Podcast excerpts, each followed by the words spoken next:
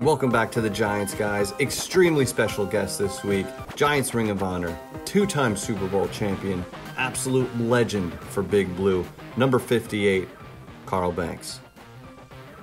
Run out, run out. Woo! Guess what, people? You're listening to another episode of The Giants Guys. And you always know you're in the right place when Jeff does that weird thing with his arms. I don't so know what it is, know Carl. You always know you're in the right spot. I can't help well, it, Carl. Yes. My day yeah, is made right there. Carl just did it with It's something to do me. with the, the movie uh, Wedding Crashers. And it's, it's Will Ferrell.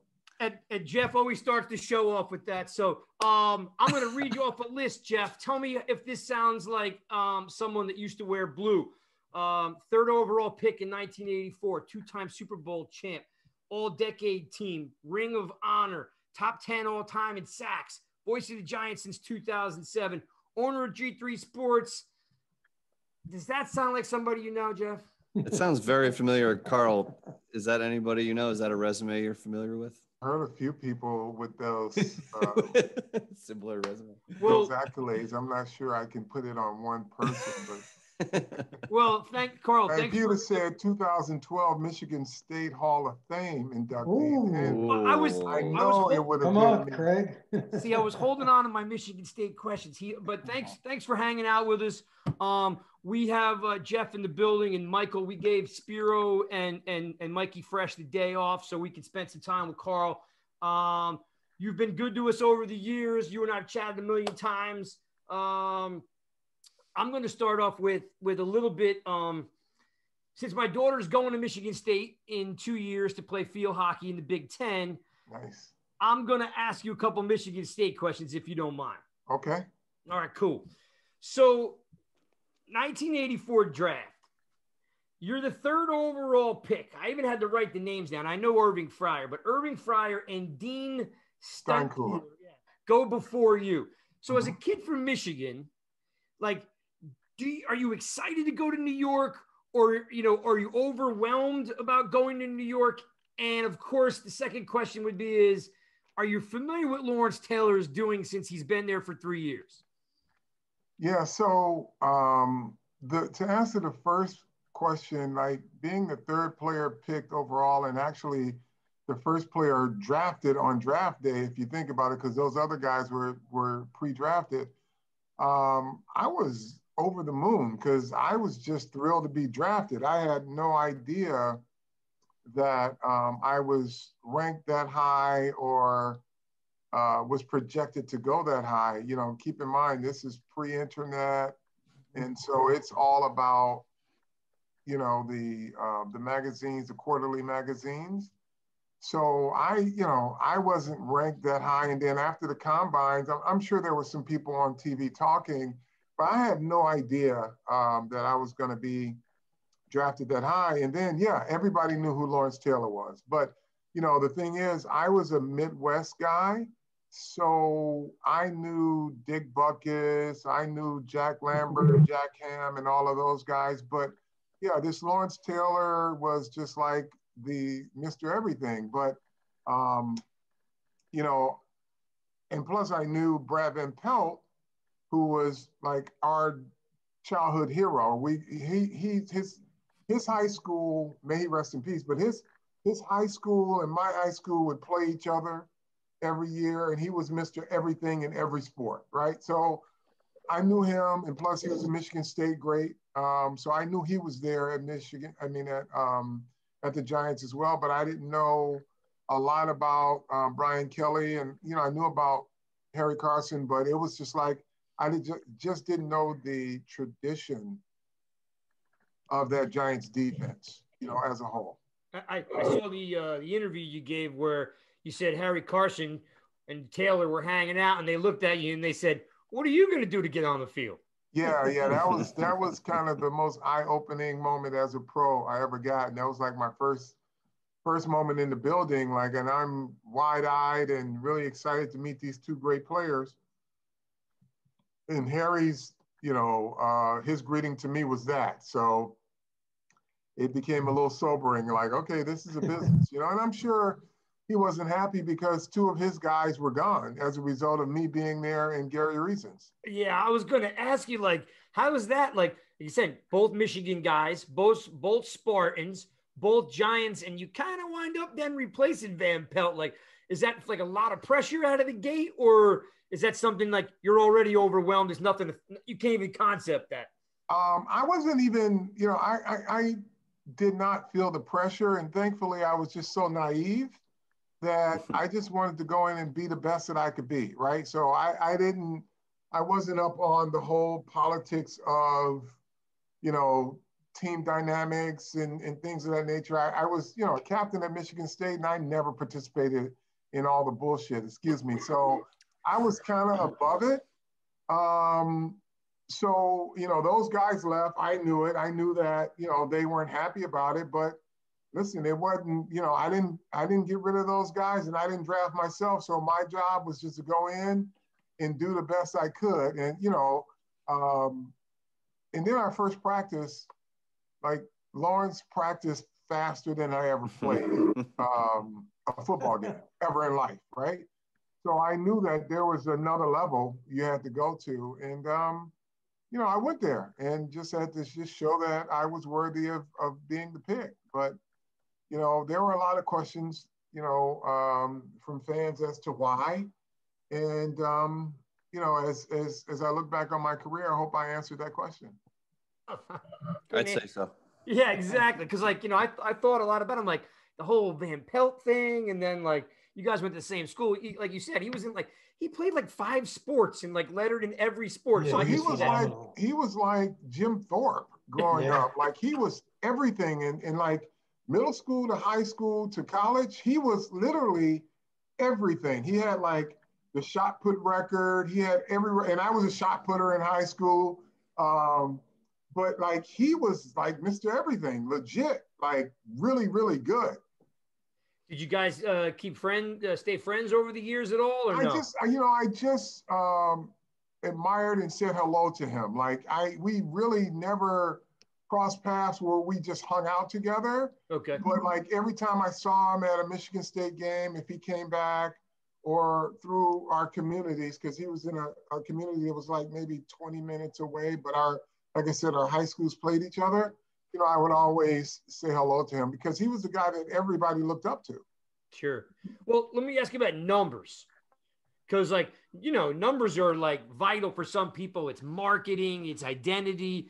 You, you're fifty-four, right? You you go to the Giants. Like, does Andy Hedden at all entertain giving you fifty-four? Or do the Giants just slap a fifty-eight on you? Because, I mean, these guys nowadays, like, they're buying each other's numbers. They're oh. doing – Yeah, so uh, it's so interesting. I just had this this conversation uh, with someone over at the Giants this morning. Um, so when I, the process was, you know, you go through your orientation, your physicals, you know, and your next stop is, you know, trainers, this, that, and then equipment. And so you just go to the equipment window, and Andy Hedden's there waiting on me. You know, he's like, oh boy, I know you wore fifty-four in college. I'll sell it to you for like thirty grand. What? Oh, and so I just looked at the equipment manager and I said, give me, give me a jersey. So whatever he pulled out, that was going to be my number. So he pulled out fifty-eight. I'm like, okay, this is my number. I just, I didn't even entertain it. Wow. Like I'm, you know, I guess I'm a little different or indifferent, because I never really gave that much thought to the number itself, right? Yeah, sure. It was just what you do in the number, and then it's somebody else's. It's like everybody is, um, I, I was looking on, on um, social media, and people were telling the kid Ellison, oh, that's Carl Banks' number. How could they give it? It's not my fucking number. My number, you know, it's, it's the next guy's number. My, I did my job in that number, and I'm in the ring of honor. So, you know, I'm done. Yeah, I'm rooting yeah. for the next guy to be as good, if not better than me. So, I like, you know, nobody owns that number. If your name is Lawrence Taylor, you own fifty-six. If you're, if you're Michael Jordan, you own twenty-three. Yeah, yeah, sure. fifty-eight, you're, you know, you're Jack Lambert, you're whoever. Antonio you know? Pierce. Yeah, exactly. I, you know, I'm like, okay, I just want to do good, you know, no, no matter what number I wear. Was there any part of you watching Antonio Pierce be such a great Giant? You know, was there any part of you that was like, all right, making fifty-eight proud? You know, like, was there part of you? We used like, to talk about it all the time. We used to refer to each other as fifty-eight. Like, what's up, fifty-eight? He's like, what's up, fifty-eight? And, nice. You know, he was such, such a great guy, great player for the Giants, but just a, just a smart guy to talk football with, too. Like, if you had a conversation with Antonio, it could be a simple question, and we could end up an hour later still talking about the dynamics of football or a particular play and how things work. So he was, he was a guy that made me proud that I wore fifty-eight. Yeah, I just had to, I just had to know, because you know how numbers are nowadays. Like, people are selling them and buying them and marketing yeah. themselves. They, they got jewelry with their numbers on them. Like, to some guys, you know, everybody's all over Tony because they gave him eighty-nine. You know, like yeah, it gets it gets crazy. But I had to at least find out if that was a. You know, and, yeah, and, and I can pretty much tell you, I can pretty much tell you that Mark Bavaro could care less either. And he and I are kind of in the same mindset. He's probably like, oh, what, why is everybody so nuts about it? Fuck it, he can have it. I'm done. You know, it's kind of like, um, it, it's always, but it's fine. You know, and believe me, I get the fandom. I get the fact that players are attached to their favorites. I'm sorry, fans are attached to their favorite players. So they have an affinity for a number. Like the, the, the coolest thing that um, I see every year out of our um, press box where we're called, where Bob Papa and I are calling the game, I look down and there are two season ticket holders. One wears a Banks jersey, the other one wears a Bavaro jersey. And it's the coolest thing ever, because Mark and I are really good friends, and we were tight as teammates because, you know, we battled each other every day, right? Yep. So every year I send him that picture and say they still love us, you know. But it's the coolest thing, like they, that affinity for, you know, um, for Mark and I, um, it has a special meaning um, when you see Banks and Bavaro together, because you know, there are just so many, um, and you can listen to coaches talk about it more than he and I ever would, um, but just the battles we would have in practice to make each other better, right? And Mark, you know, for me, made me as good as I was, and I'm sure he'll say the same thing, because it wasn't an offensive practice versus a defensive practice. Like, when the offense is time to go, Mark wanted me to play him at game speed so that he could really get better. And then when it's a defensive uh, practice, same thing. And then it became the expectation, almost as though all the coaches would stand around and watch us go one-on-one yes. with each other. But it was just like the two of us made each other better. And then, you know, Howard Cross was another guy that that really kind of worked, you know, we worked together, and it was like, Carl, I need you to give me everything you got. I, you know, I need to work on certain things. And then, you know, Mike Pope, the tight ends coach, would would come over and say, okay, Banksy, we got a little nine on seven today. I need you to give Mark everything you got. And, you know, it was just an expectation. And it was fucking hard, though. Like, it's like working against Bavaro and working against um, Howard Cross was, was hard.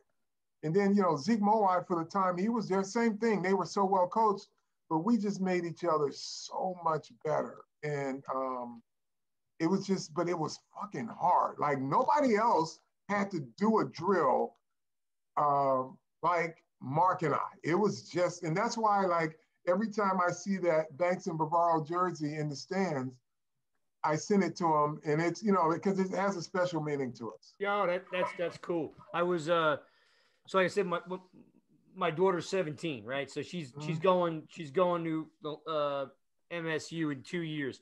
So I was gonna, and I have a son that's um he's thirteen, he turned thirteen last week. So I was gonna get them for for for Christmas. I didn't do it. I probably should have done it, but I was gonna get a Plaxico, and I was gonna get a Banks throwback for for nice. Them, you know. So when they when they go, when she walks on campus, you know. She's a scholar and uh, athlete. She'll have to be there probably in July. Um, so, like, when she goes, I wanted her to walk on campus and be like, yo, I know what time it is here. There you go. They'd have been like, who is this fifty-four? They'd have to go. They have to go into the Duffy Doherty building. I think they still got my number, my name, my face on the wall there. But yeah. for anybody that recognizes what she's wearing, they'll be like, oh, this girl gets it. You know, yeah, exactly. she's in immediately. Yeah. Exactly. You know, because like she, like she's into it, and she's, and I told her that you went there, and I told her Plaxico went there. Like uh-huh. she was like, oh man, I want one of those. I was like, I don't know if they make That's them cool. that small, honey. I mean, I'll, I'll let me see what I can do. So I found them. Like you can get them made. You know. You got to yeah. make it happen. You got to do it, Craig. Yeah, and then my son, I'm gonna give him the old. I think Plaxico wore number four, if I remember yeah. correctly. So yeah. My, uh, Michael Stewart, show him the jacket. Show him what you got. Oh, yeah.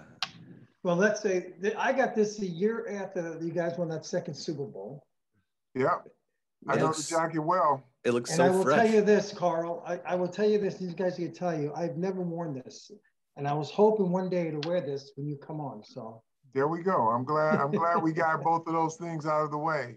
Listen, I've been I've been trying to get so you probably forget, Carl, you talked to a million people, but two, three years ago, three years ago, you made those, those, uh, they were like a silver or maybe a gray, and all the players yeah. wore them to London. Yeah, the London jacket. I, I buy a half dozen of them. I mean, I've been, those jackets are so nice. I remember, oh, they, Jeff, they wore like this, like, it was like a silver gray satin. Yeah, it was a commemorative piece mm. we did with the London flag on it and everything. Yeah, I'll take I'll take three of them. I was gonna say they're so bad. They were so they were so awesome. And like yeah, we sold out of those, and um, so we do them for every team that go. I think the Jets are going this year, so it'll be a really cool um, creation. We're looking. You know, I talked I talked to my designer today about creating something special there, so Jet fans will have something fun to, yeah, to well, buy and wear. Well, I can't wear a Jet jacket. That won't go over. I understand, but I got some other stuff for for Giants fans. We got a real, we got a real cool program uh, coming out this fall. I mean, it's it's this one. This one will be epic. It's it's a dope um, group. We got a whole capsule collection coming out, and right. um, well, we're it's always called, it's it's called a locker room player exclusive. So everything is authentically locker room quality, back to where when I played, every element is like, it's it's it's pretty special group. It's a play, pretty special group. So we're not messing around with, you know, cheap quality or newfangled tech quality. We're doing throwback fleece. We're doing it's it's it's a you'll you'll you'll know it's it's like if you were a kid, right, or you went to high school with somebody that went to college or played in the pros, and every time you came home from the summer, that guy's like, yo, when you gonna give me one of those sweatsuits? I need one of those sweatsuits, right? I need one of those jackets. It's that type of quality. It's, no, I, it's like... George Martin used to live like four miles from me growing up. I used to uh-huh. live in Wanacue, and he lived in, at least when he was younger, lived in Ringwood. Right, yep. And I, I would see him, I would see him with some, I mean, he had such cool gear. I mean, I'd see him like maybe like three times a year. Yeah. Maybe you'd be like at a supermarket, or you'd see him at the, the Willowbrook Mall. And like, yeah. you'd be like, who's that giant? I'm like, that's George Martin. And you'd be like, yeah. man, he looks good in that gear, man. Always yeah. with the big wide stripes and stuff. Oh, yeah, it was cool. Yeah, yeah. It's, uh, so it's, it's, it's this collection. Uh, it's a five-piece collection that's, you know, like we call it locker room player exclusive, but it's um, there's a lot of fun stuff that we're going to be doing with it, actually. Um, and I'm actually telling you guys, I, I haven't told anybody. Woo, we have, um, exclusive, yes. Yeah. yeah, we have a whole commercial being shot with some of the players. Uh, um, and that commercial is a remake of the old starter commercial called What Does It Take to Be the Best? And um, it features, that one featured Emmitt Smith and Karl Malone and Don Shula. But um, we're remaking that, and it's, um, what we're doing is gonna be special, but it's, it's, it's, it's, this, like, this is one of the more, um, this capsule is one I'm, I'm super excited about. Like, this is, It's give, it's gonna give you that that but, feeling of authenticity. Not only are we getting an exclusive, I'm I'm feeling like we're we're working on getting a getting a you know on the list like the Santa. It kind of feels like that, doesn't it? It feels like that. Man, you know that. Yeah. Hey, listen, you know I that. told you. I, I told you. you earlier. I gave away those five. Might, you know what? I might debut the spot on your site. Boom! Let's go. Well, I'm a, I'm going to make an announcement right now too, just so you know, Carl. So I've had make a long story short. I used to work for Bleacher Report years ago, and uh-huh. when Turner bought Bleacher Report, they let us all go, right? So uh-huh. I made I made NYGiantsRush, you know, because I was pissed off. So nine years later, I've had the same website for, for nine years. Because we're interviewing today, okay, it's been a secret. These guys haven't seen it. Even the rest of our team hasn't seen it. Tomorrow, when we upload the, the interview that we're doing right now, we're launching a new N Y Giants Rush dot com. Nice. So what we're going to do is we'll put whatever you got, bang, right on the front. And let me tell well, you. We made, we actually made premiere that, that, that, um, that spot with you guys. It, right. it, you know, it, it, it's, um, it's fun though, but, but rest assured, we make sure you guys have the product. All as right. well. So. Well, listen, nice. we, like I told you, yeah, you, nice you, of you. I remember, uh, I remember you gave me, you gave me the, the, like the summer line or the spring line last year to give away. We gave away yeah. the, the the jacket. So you you're always good to us. I have people all the time like, you Carl tight out. I'm like, look, we're, we're Twitter friends, or as Jeff says, we're Twitter chums, but I've Twitter actually chums. never met the man. Yeah. They're like, wait, you've had season tickets for thirty years. I'm like, yeah, but I don't go hunt the man down. I'm like, oh, I, I go to the game, I go home, I listen to, I will say, I will say that like, there's nothing more enjoyable than listening to you and Bob. Um, yeah.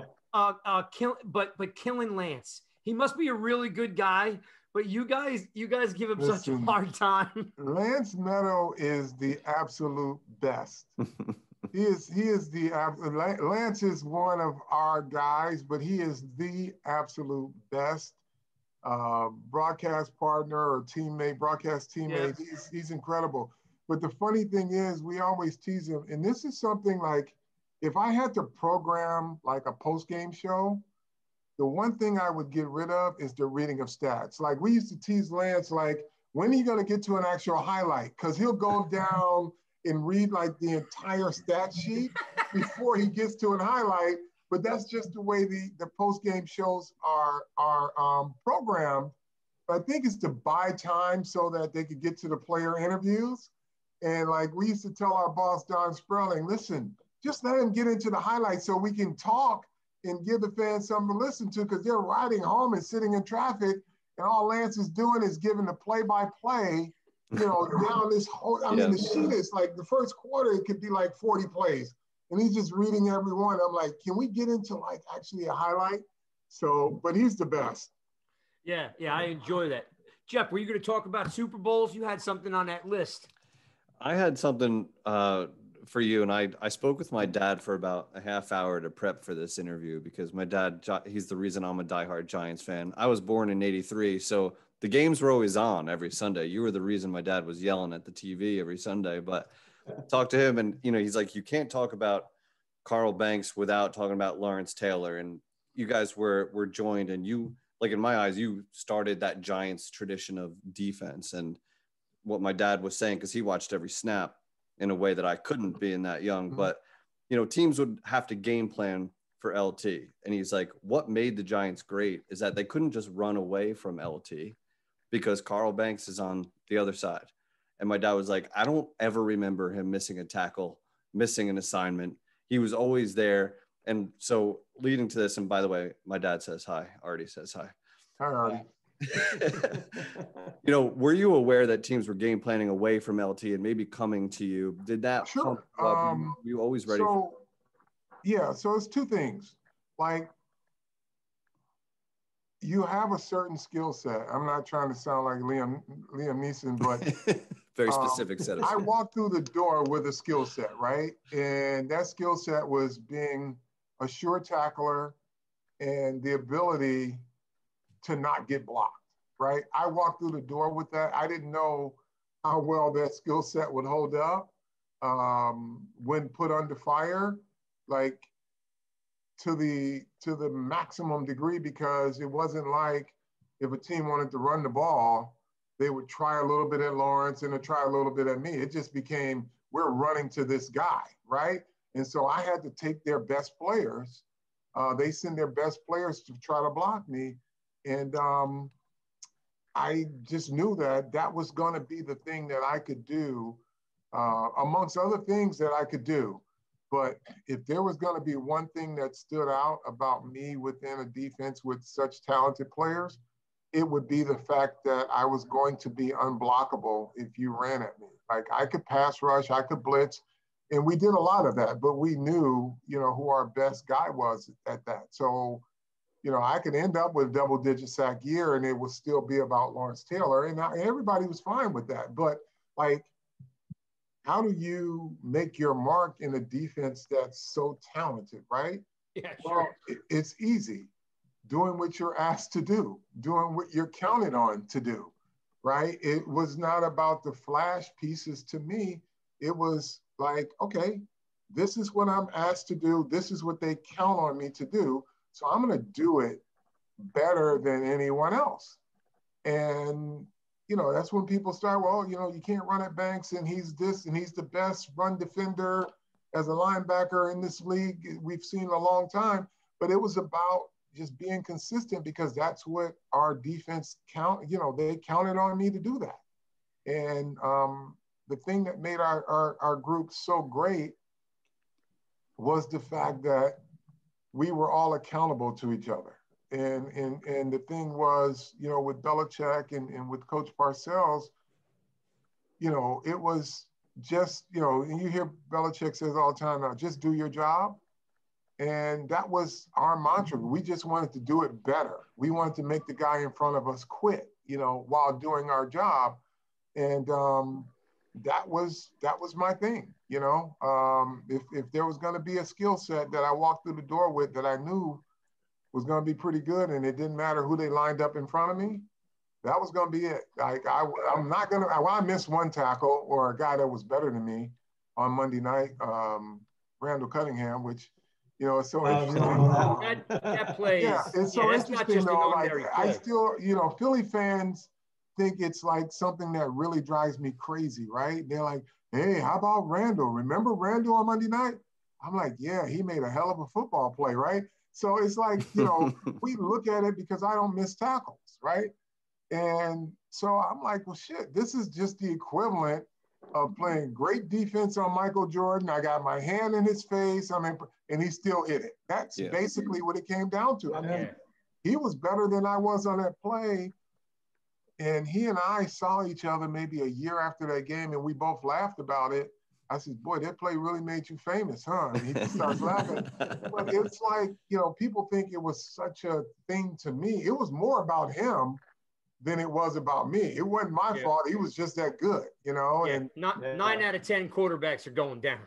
Oh, yeah, yeah, yeah. Well, ten oh, out yeah. of ten, he was just a freak, right? You know, I did, you know, played the play as perfectly as can be, and he just was better, you know. And I'm good with that. You, you know what's amazing too is, so I've played and watched a lot of football through the years, and what I've always appreciated, like I, I, I've been sitting in that stadium, you know, since the early eighties, and my dad had tickets since the sixty-eight. You know. A lot of, a lot of Giants games in my house. But yeah. what I always appreciated about that nine-year, ten-year span was the gang tackling. Just the outright, you know, ferocity on the ball carrier. Like, it was gang tackling. Guys went down low and form tackled. Like, you don't see that in today's game. Guys wrapping up top. They're, you know, you just don't see that that type of defense anymore because, you know, you had, you know, there was Carson and L T, and then you had guys like Eric Howard and Dorsey, and you just had you just had guys that didn't care how big they were, how fast they were, just guys hit. You know, it's a different game now. I get it, but it was a, it was something I always appreciated about that era was just the the ability to make an open field tackle. Yeah, know? So that was the thing, um, gang tackling. And then it, it still holds true. If you look at the best defenses in football, they still do it. They still do it. And the reason is, is because, again, you talk about that sense of pride as a defender. When the film cuts on, right, and everybody talk about, yeah, we're going to hunt, we're going to hunt, right? And if you got seven guys to the to the ball and the other four guys are not in the frame, then you're pretty much loafing on the play. And so you need to either be in the frame, which is probably about the size of the screen, uh, or if you're not in the frame, then your teammates are like finding you. They're like, dude, you got to be a part of this. But like for us, it was the more guys to the football, the less likelihood we're going to give up a hundred-yard rusher, or that a guy, if a guy breaks a tackle, you know, it won't be noticed because we got so many guys to the football. So, and then, you know, Bill even gave us even more incentive, like, you know, if you got six or seven guys, if the other guys are in the frame, and this is like the beautiful stuff about Bill Belichick in terms of how everything is related in football.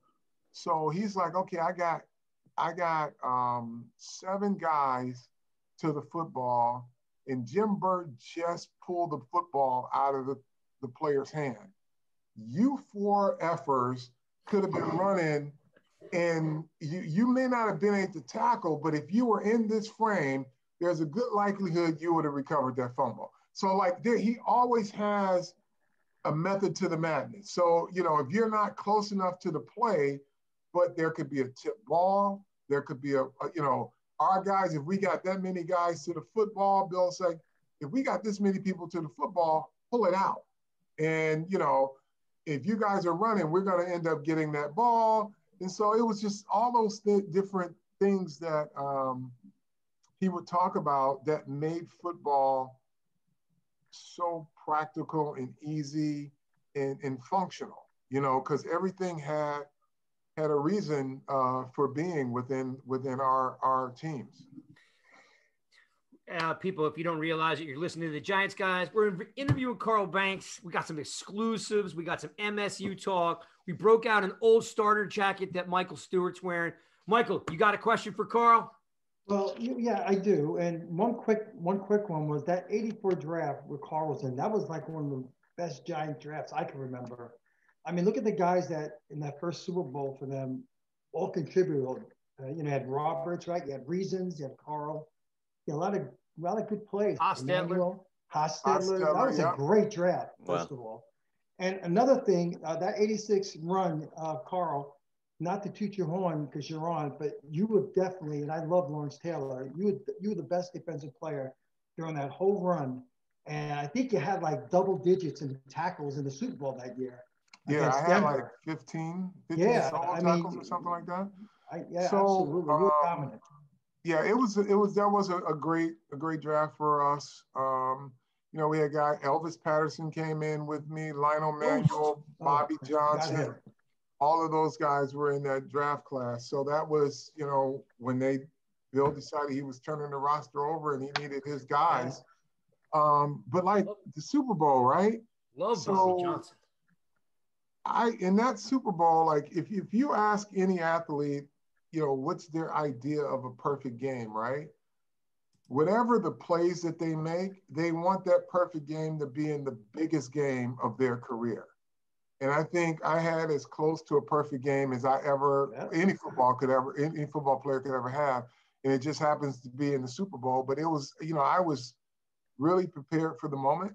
Um, I did um, so much in preparation of that game. I was actually talking to Bill Polian about, you know, how I even watched film for things I wasn't looking for. So that I just had a feel for the rhythm of the game, not just you know, uh, plays that we went over in meetings, but just letting the film run and seeing what, what jumps out, getting a feel for um, the cadence of an offense or the rhythm of an offense so that, you know, as the game goes on, I just kind of felt like there was nothing that they could do that I couldn't stop. Any difference between those two Super Bowls? Like, I know they're different games and different teams. We were like- a different team. We were different teams. You know, obviously in the uh, ninety uh, Super Bowl, we had a lot of injuries. You know, I missed part of that season. We lost our quarterback. We lost our running back. Um, so we had a lot of guys in and out of the lineup. But um, we still felt great about how good we were. And um, the difference was the freaking Buffalo Bills were just incredible. And um, we just came up with the most ingenious uh, yeah. ingenious game plan that nobody anticipated. So O J Anderson. Mm-hmm. Yep. Yep.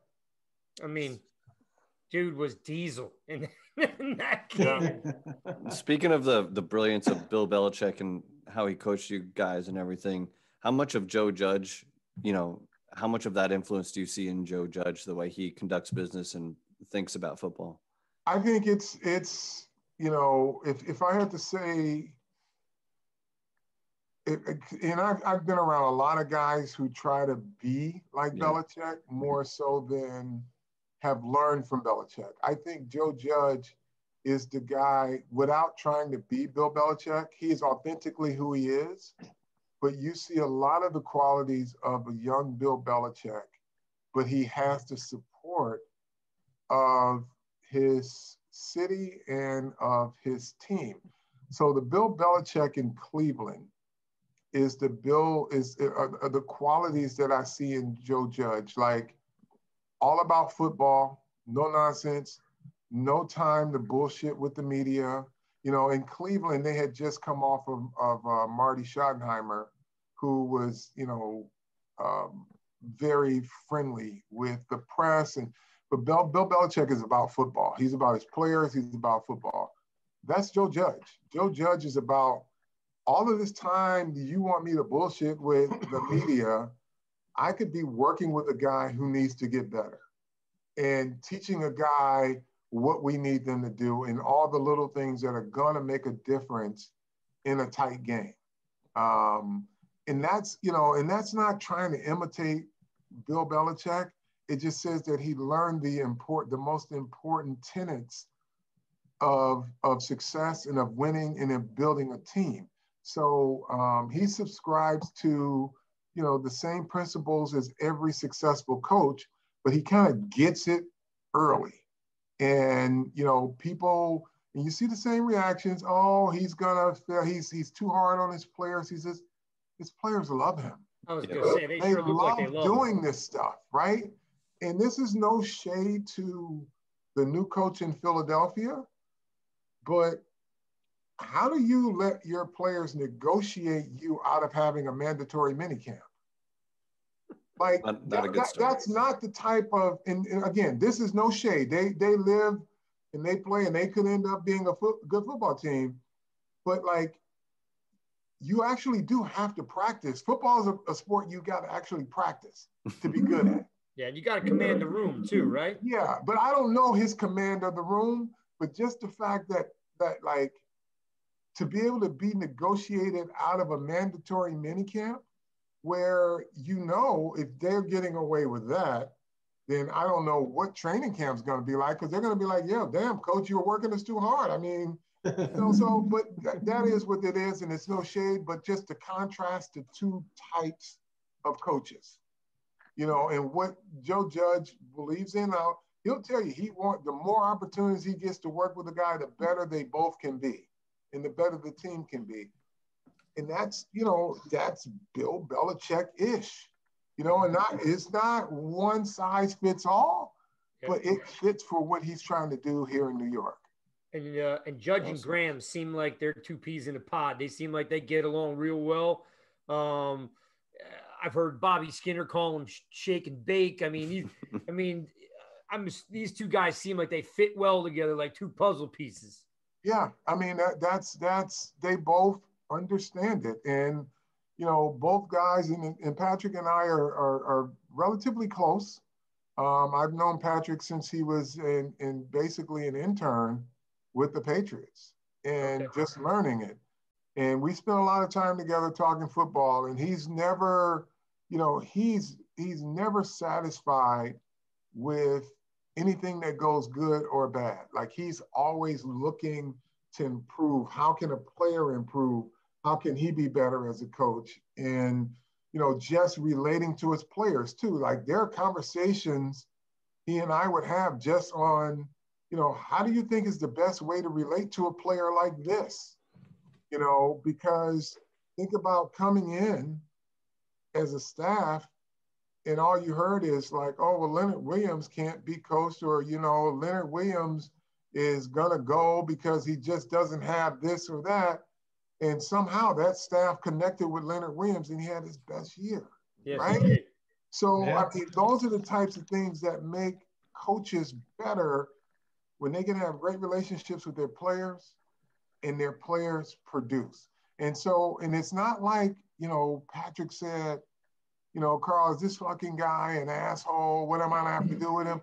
He's like, he says, you know what, Carl, one of my big challenges is to make sure that we can connect with Leonard Williams because he's so talented that we just want to make sure that he could be a Richard Seymour type of guy and he's more athletic.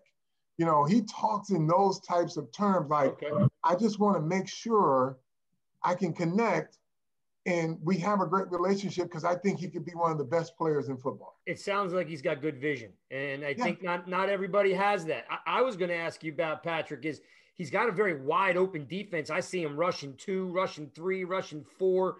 Like he's interchanging guys. I mean, he's got Carter Coughlin playing the inside when he went through college playing the outside. Is that a tough defense to to, to staff? Like the, pers- the personnel that you, that you bring in got to be flexible, right? Because it's a very yeah. fluid defense. So the thing that um, you hear Joe Judge talk about all the time is players with uh, diverse skill sets, guys that can be multiple things, because he wants to he wants to cross-train them. And there's a reason why he wants to cross-train them. Not that they're are going to be a problem for a team to game plan. That's kind of the um, the added benefit or the side effects of cross-training. Sure. But because injuries can decimate a roster, is you when, once you have the ability to cross-train a guy and you can put him in a safety to play corner or a corner to play safety or a linebacker that can play up or down in space or blitz, then you your your roster due to injury is not a big hole. Yeah, you're not sure. Right. So the more talent you have and the more you can cross-train those guys, the added benefit of that is, hey, um, Washington, figure out who's coming where. And that, there's been a lot of, even when Patrick was in um, Miami, Miami, it would be like, who's the hell, who's coming from where, right? And then if you say, okay, well, he's coming from here, here's our mismatch, and you find out that it's not a mismatch because just because you didn't see this guy do it, doesn't think, don't think that he didn't practice it. He's been, they've been waiting to run this, and this guy can actually cover, or this guy can actually blitz. So um, they're they're really good at that, and the fact that they have stacked themselves at corner and safety, and even to a large degree at linebacker, or let's just say pass rushers. Um, it's going to be a, a lot of fun to watch this defense because they're going to be so interchangeable. All right. I got to ask this question then about the linebacker. I'm sure Michael and Jeff will both tell you. I'm a I'm a big fan of Blake Martinez. Mm-hmm.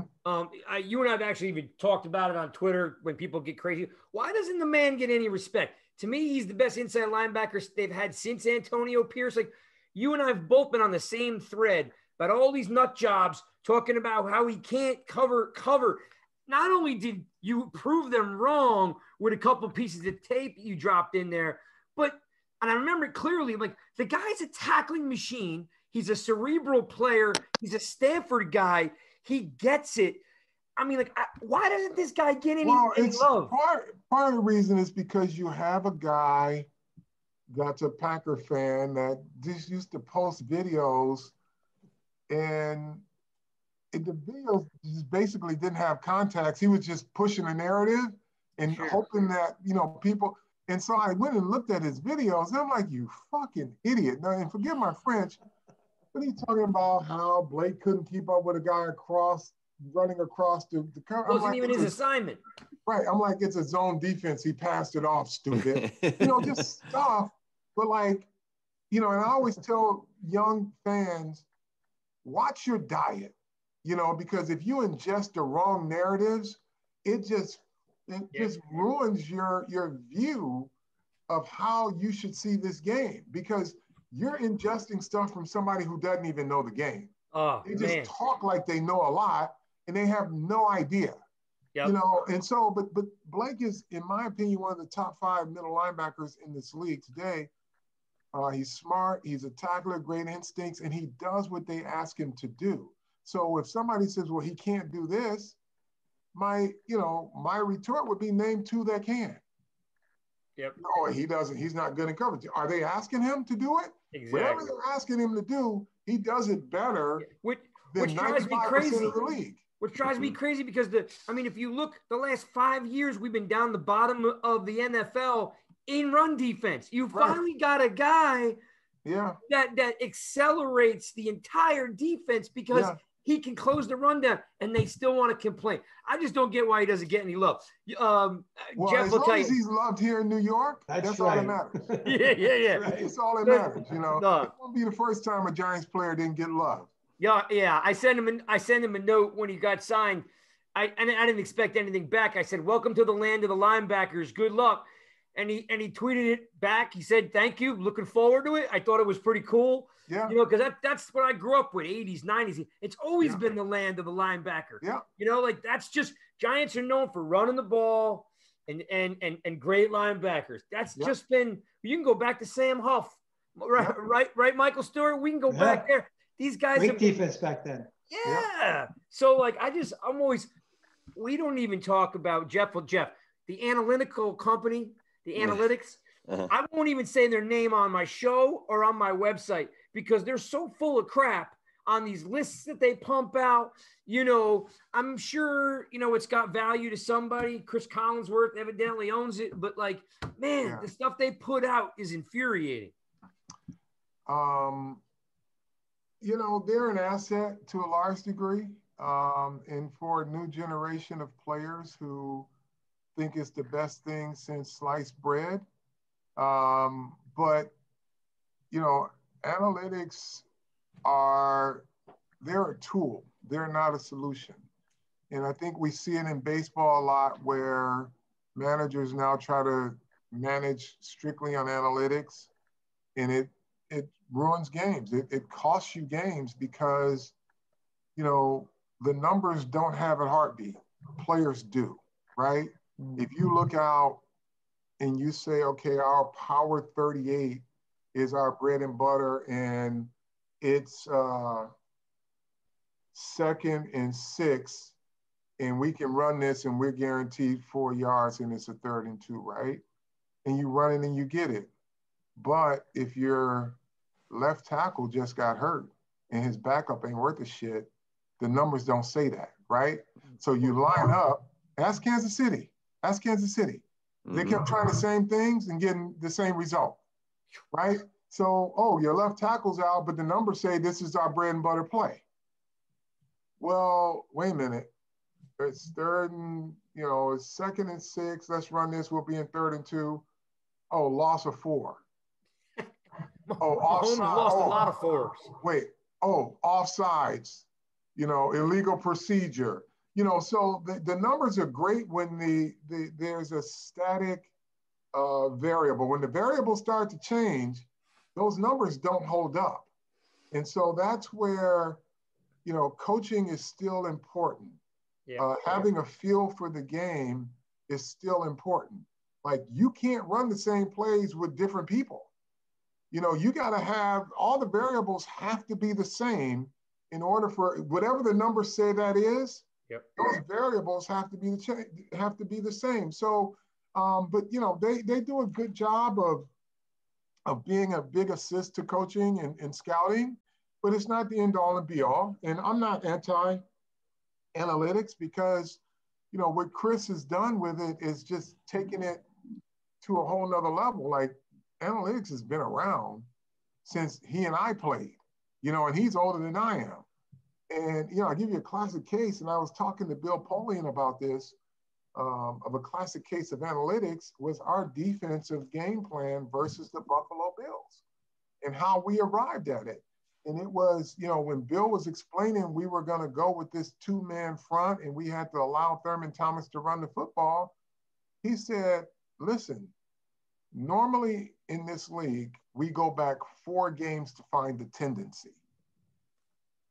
I went back eight games and it's a trend. So there's a difference between a tendency and a trend. Their only pass, their, their biggest run play was a swing pass to Thurman Thomas.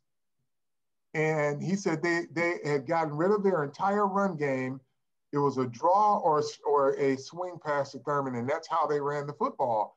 But he looked at the numbers. He said, look, they don't run the football other than these two plays, and it's a trend. It's been trending since, since um, the middle of the season. They're not going to change it for this game. If it were four games, you could have, you would probably have to prepare for something different. But if you're doing it for eight, for eight games, it's a trend. Yeah, you're going to keep doing it. Yeah.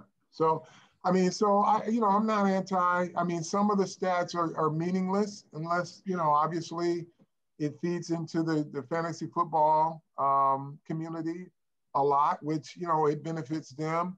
It also, like, you know, Chris's timing is probably as good as you could get in terms of data analytics as it relates to, to sports, or especially football, because you have the, the increased exposure uh, to the gambling community mm. and the ability to, it's so interesting, like prop bets, right, on football games now. Hey, we, so uh, like, we, uh, what was it, like three years ago, you didn't even, you couldn't even make a prop bet. Now you can make a prop bet during the course of a game. That's yeah. a pretty good segue, Carl, because we actually have a sponsor called Pickup, uh-huh. and they actually create props for for for anything you want.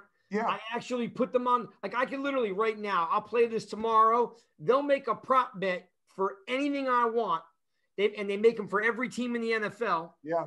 And then you can literally, like for, for, for Pickup, you're basically playing a prop. You have no money involved, but if you win enough of your prop bets, you stack up money like a credit card, and then yeah. you can turn around and use it to buy, let's say, uh, like a new era cap, or you can yeah. buy a jersey. Right. So yeah, we we we uh, we see the prop bets. You know, they're they've gotten so popular. Yeah, um, like two years ago it was it didn't exist, but now you can bet on, you know, whether or not they're going to throw a ball to uh, Alvin Kamara when um, the, the uh, what's the quarterback for New New, New Orleans, the uh, Taysom Hill. Taysom Hill, yep. Taysom Hill comes in the game. He, his primary target's going to be on this play, Alvin Kamara. You know, just they have so much of that stuff, but like it doesn't make a lot of sense though. Does, they give you all of this information that you can like look at and bet on. Well, it's now gotten to the point when they do the uh, when they announce the lineups, the starting lineups, they have their rank yeah. per P F F. They have yeah. their their rank as soon as they announce their name. That's part of the network. Yeah. Uh, Jeff, show. I'm sure. Jeff, I'm sure you saw today. Best cornerbacks in the league. They show. They show. They roll out six of the best cornerbacks in the league. Bradberry's not in there. How is it even possible that they have an algorithm that comes up with leaving Bradberry out of the best six corners in the league? It's like not possible. Well, yeah. it's because it's not real football. It's just based on numbers. It's just a piece they'll, of they'll, they'll crush the numbers to say, well, Bradberry, so-and-so ranks better than, better than Bradberry on passing plays of five yards or less, ten yards or less, ten yards or more. But it's like, is he better? Or is it yeah. just what the numbers say? Well, maybe Bradberry doesn't get a lot of five-yard or less passes. Like, you know, what's what's the what's the criteria? Is it twenty passes? How does he perform with twenty passes or just they two? They, they don't tell you how to. They don't tell you how to make the soup. Right. Exactly. Not only that, if if they're if they're not throwing at Bradberry because he's so good, then where yeah. is that in the stats? Because they, yeah. they don't want to throw to his side of the field, so it might be only one pass attempt of ten or less yards. Yeah. All right, I got one less because I know you don't want to hang out with us all night long. Here's yeah, my last go question. Watch basketball. Well, exactly. You you've played with Sims. You've played with Hostetler. You've been covering Eli for pretty much his entire career. Give me give me a give me a riff on Jones. Like, do you like what you see? Is does he have the ability to, to like step in and take this team at least to the playoffs? Like, what what's your real take on Jones? Because We, uh, Jeff, Michael, you're both agreeing. We, we like Jones, right? Do we not? Are yeah. we not Jones guys? Yeah, so, like, Daniel has a really good skill set. Uh, I think he's proven that over all the guys that were drafted in his class, um, quarterbacks, and then even those that were compared the year before, um, he's held up pretty good statistically uh, and performance-wise. Um, I think, you know, he's got to he's got to protect the football. That's that's a given. But just from a skill set, a guy who can run uh, as big as he is, um, he's got he throws a, a beautiful football, a very catchable ball, great ball placement. Um, and now he's got he's got tools around him, and he's his second year within an offense. So I just think he's going to to blossom into a great quarterback. I do, and I use the word great. He's he's going to be a great quarterback in this league, um, just just based on his skill set. And it's he's a big guy. I mean, he's six five. He can run, right? And he's got a big arm. And so um, there's not a lot that that an offensive coordinator can't do with him. But then, when you give him a diverse set of wide receivers from Galladay to Kadarius Toney to a, you know, just a blazer. Um, Shepard. You know, Shep is there, um, but Slayton, a blazer. So he's got so much going on, and then a back or, or two backs that can catch the football and, and one who's an exceptional runner. That, that, that skill, that toolbox, you know, will make a quarterback exceptional. Um, and he, he just has to do his job. Are you worried about the line, or, or are they going to be good enough to I let Daniel Jones? Fa- given the fact that they did not make changes or make additions to the offensive line, tells you they feel pretty good with the way they're headed. You know, um, because sometimes you add a guy and he's just a stopgap guy, and you look, and I'm sure they sit in that um, that meeting room and they say, okay, uh, how much better is he than Hernandez? Well, what's the upside for Hernandez? And the guy may say, or scout or an assistant coach may say, well, Hernandez will probably be even with him by the fourth week of the season and better than him afterward. So they're like, well, let's save our money. Mm-hmm. You know, let's just keep coaching the guys that we have. So, um, and I think we saw that this offensive line, um, got better each and every week. So I, I just think that they'll be okay. And the fact that they can run the ball even makes them a better offensive line because they don't have to worry about being predictable. Yeah, right. And I think they, I think they bought uh, Saquon some time too. They filled up the running back room with some diverse and guys. Kyle Rudolph too. Uh, He's going to do a good job for him. I, I'm, yeah, I'm excited will. about Rudolph. I know, like, you know, the yep. poor guy's had a revolving uh, world of quarterbacks over there. So, yeah, I'm, a, you know, yep. Christian Christian Ponder, Teddy yeah. Bridgewater, Cousins. Yeah. So, all right, well, look, Carl, thank you. Can't thank you enough for hanging out with us. Thanks for having me, man. And, uh, you, you know, we're going to put this up tomorrow on the brand new website. We got an exclusive. We're going to give some stuff away. Right. Um And, you know, uh, I'm listen, we're back in the stadium, by the way. So now yeah. I can actually give you a shout out because we're there. We go. You know, I sit on the twenty-two yard line, twenty-two rows up. So right. you're right. You're right over my shoulder. twenty-two, twenty-two. Exactly. All right, Carl. Thank, thanks again for everything, my thank friend. You, appreciate the thank time. You, and uh, I appreciate you know, it. May, maybe, you, maybe you'll consider coming on again after the season. We'll see. All right, thanks, Carl. Carl. Thanks right, for thank everything. All right, peace. Thank you.